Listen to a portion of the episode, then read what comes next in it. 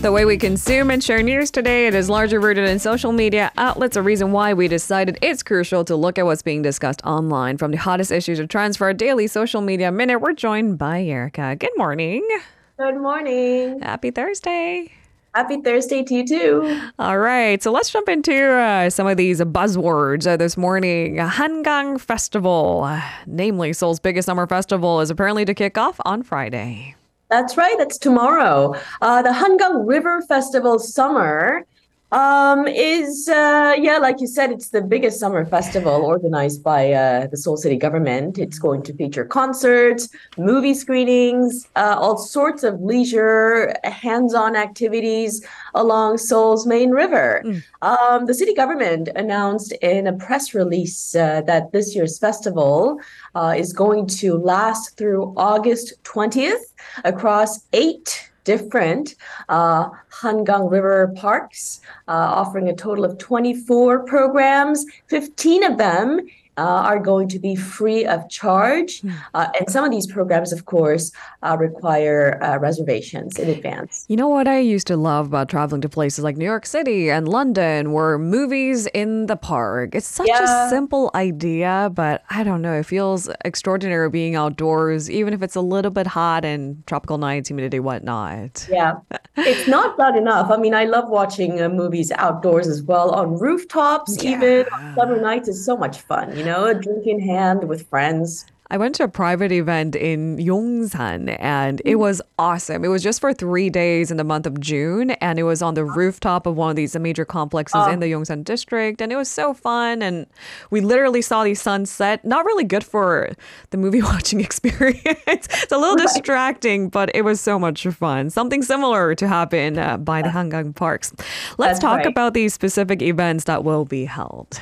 Yeah, so um, over at Yoido Hangang Park in Yeongdeungpo-gu district, uh, there's going to be a music festival that sort of like brings together jazz and traditional Korean music. That's going to be held tomorrow Friday from 8 p.m. to 9 p.m. Uh, this Saturday and next Saturday, mm-hmm. August 12th, there's going to be a DJ party from 6 p.m. to 9 p.m. But interestingly, this DJ party is called Silent DJ Party. Now, why? Uh, because participants apparently uh, will hear music through wireless headphones. so, unless you're wearing a headphone, it's just going to be a bunch of people dancing to music in silence. I need someone to put that on video. It's funny because I kid you not, when I was growing up, because we grew up in such a suburban area, like house parties were frowned upon. And so we thought this might be a clever idea. Everyone have headphones, sync it together, and play the same music. There we, we never did it because it just sounded so silly. And, you know, from anyone who didn't have headphones, it would just look like everyone bobbing their heads to nothing. And yeah this is going to be hilarious. That's exactly it, basically. so you can go to watch those people too. That sounds fun. Uh, there's also yeah. going to be a, a, lot of performances too, right? Yeah, you know what? There's basically something happening every weekend until August 20th. So next Friday and Saturday from 8 p.m. to 9 p.m., uh, there's going to be a breakdancing performance. There's also a fire performance. I have no idea what that is about, but sounds fun though. It sounds exciting. Yeah. All right. So about that uh, movie screening outdoors, what kind of films will be shown? Uh, so four movies are going to be screened during the festival. Uh, the movies include Minari and A Dog's Journey. Uh, those films will be screened over at Yoido Hangang Park on August 19th and 20th, respectively, from 8 p.m to 10 p.m. Mm-hmm. Now, on that same day, during that same time slot, Little Forest and La La Land are going to be screened at Mangwon Hangang Park in uh, Mapo-gu district. Now, there's also going to be a boat race. Uh, this boat race is kind of special. I mean, it's it's on the news every time it happens. So participants have to basically pedal boats made out of uh, recyclable materials such as plastic bottles and cans. Mm.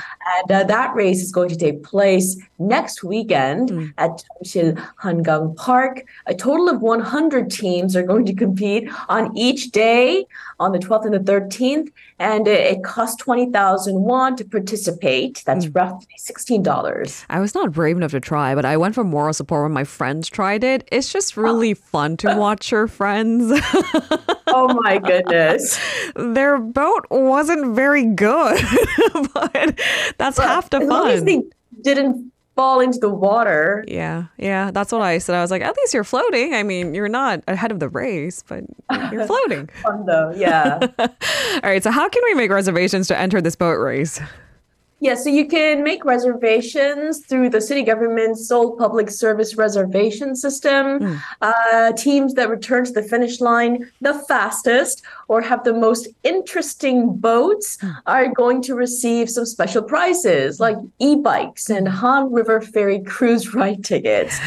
um, other events uh, that will, you know, take place along the eight different Han River parks include night marathons, yoga sessions uh, water safety classes, drone demonstrations, and canoeing uh, programs as well. So, you know, a lot going on. So make sure to go onto the website and check out all the schedule and all the events taking place. And uh, note that, as always, some of the programs may get canceled or postponed if there is heavy rain. All right, subject to change depending on weather, as it is outdoors. on to our second story today. Uh, Prime Minister uh, of Canada, Justin Trudeau, thanked South Korean firefighters for dispatching a pretty massive team to put out their wildfires. That's right. So Justin Trudeau uh, recently met with the Korea disaster relief team mm. to express his uh, heartfelt gratitude for their assistance in helping ex- extinguish the wildfires in Quebec. Um, on August 1st, uh, local time, he took to his Twitter account and he posted a video which uh, showed him aboard the airplane with the South Korean emergency rescue team just before their departure back home to South Korea. Uh, in the video, he is seen standing in front of the South Korean team uh, saying, uh, This, I want to thank you so much for being away from your families, these past weeks, for coming to this uh, other side of the world to be there to help our communities and our people. We will never forget it. Mm-hmm. Thank you for being there. Now, um, he went a step further. He said 감사합니다 in Korean, and that prompted a whole bunch of cheers and applause from everybody on board that airplane. Um, he also wrote on his Twitter uh, that uh, the firefighters' dedication was heroic and uh, he thanked them again for their commitment to the Canadian people. So, in response to the surprise visit by the Canadian Prime Minister, President Yoon Suk Yeol also responded on Twitter. Yeah, that's right. So, the South Korean president uh, described the latest relief efforts as a significant turning point in strengthening the friendly relations between uh, South Korea and Canada. Now, this unexpected in-flight visit uh, came together at the last minute when uh, the Canadian Prime Minister uh, he was on a business trip actually, and he found himself at Ottawa Airport ah. right at the same time the plane carrying the South Korean rescue team was getting ready to return home. For his security team, I'm not sure if that's an exciting change, uh, but oh gosh, but but something about that story when it's that authentic, uh, it's more yeah. heartfelt. It has a power to move. Now, the South Korean rescue team that was dispatched to Canada for a month-long operation was made up of a total of 152 service members. That's right. Uh, they were from the Korea Forest Service, the National Fire Agency, the Korea International Cooperation Agency uh, there were also three members from the National Medical Center and six from the Ministry of Foreign Affairs. Um, so it was a month long operation. The team worked together with the U.S. Emergency mm-hmm. Services at a location 500 meters, kilometers or so from Ottawa. And uh, before they departed for South Korea, uh, the team paid their respects and also observed a moment of silence at a war memorial in Ottawa um, and uh, they they commemorated the sacrifices made by Canadian soldiers mm. uh, that were dispatched and killed during the Korean War. Even to the very last minute, it was a jam-packed schedule. Mm. Yep, that's right. All right, and on to our final story of the day. Now, now I've seen it all. Would you ever be brave enough to travel the world for 10 years without ever getting on a plane? And this man did so, and Apparently, he liked it. Uh, you know what? I've actually been sort of following this man. Uh, yes, these past three or so years because his story is so fascinating. Now, his name is Thor Pedersen. Uh, he's a Danish adventurer. And uh, on July 26th, last week, he arrived home after 10 years of nonstop traveling. And uh, his goal when he set off on this epic journey was to become the first person ever to reach every single country in the world in an unbroken journey without ever flying. And that meant he, he traveled by hundreds of buses, trains, ships and boats of every kind imaginable, shared taxis, shared motorcycles, public transportation, of course, because they're everywhere and cheap.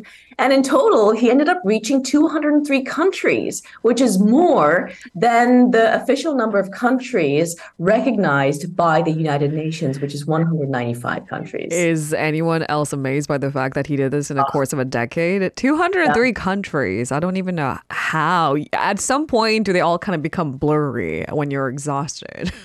Uh, I don't know, but uh, you know, his his travel videos are on, on YouTube, and he has a blog as well. So you can, if you're interested, you can go. Okay.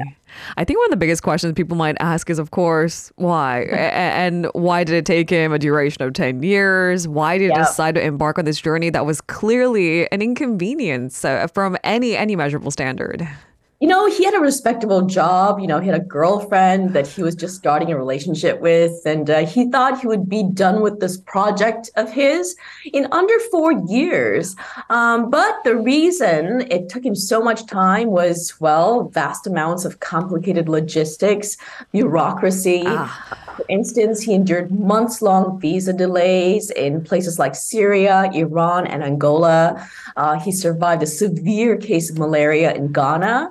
Uh, he navigated closed land borders and conflict zones. He had to reschedule many sailings due to broken down ships. You name it, there's everything in his story. Okay. And uh, of course, there were surprises along the way as well. Uh, for instance, he was only supposed to stay in Hong Kong for four days. He only had nine countries left at this point, but COVID 19 hit. And he ended up staying in Hong Kong for two years. Isn't that crazy? That is insane. I mean, Yeah. crazy stories ensued during the COVID 19 pandemic. There was, I think, a Netflix documentary about this couple Uh-huh. who met online, right? And they were stranded. Was it Cancun? It, it was, it was in Mm-hmm. Central America. And I thought, ooh, I, that could have ended so horribly, but it turned Yeah. out well. And for him, I don't know what those two years entailed, but he certainly has a Oh my story. God. Yeah. Anyways, his final country was the Maldives. And from there, he took this massive container ship the size of three and a half soccer fields to head back home. Um, you know, uh, one of the things that I'm taking away from his story is that, uh, you know, he set out on this journey with a motto a stranger is a friend you have never met before. Oh. And he says that he has met so many warm, friendly people who gave him meals, support, directions. And in his words, the world is in a much better place than most people are led to believe by the scary, dramatic news on social media. And news channels. we take partial responsibility for it. But I mean, a friendly reminder to all of our listeners it's the way news is designed. It's not supposed to be a doomsday scenario, right? But I mean, to be mindful of that, uh, sure. But it's a much more powerful narrative when someone who has crossed 203 countries says the world is a better place. That's right. And he got married to that girlfriend he left behind 10 years ago. They got married in Hong Kong. No. uh, virtually uh, as well. And then they finally got married face to face in person in Vanuatu last year. He has all this footage. Maybe we need a documentary on Thor Pedersen. I think you should interview him on the show. A friendly reminder to our team. Thank you so much, Erica. That was such great fun. It makes me want to travel. Maybe, maybe not like the way Thor did, but Have a good day. I'll see you tomorrow. If you're listening to our program using the podcast service, just a reminder that we do go live Monday through Friday, 7 a.m. Korea Standard Time. So tune in and help us make the show more informative by giving us your input. See you bright and early on Good Morning Seoul.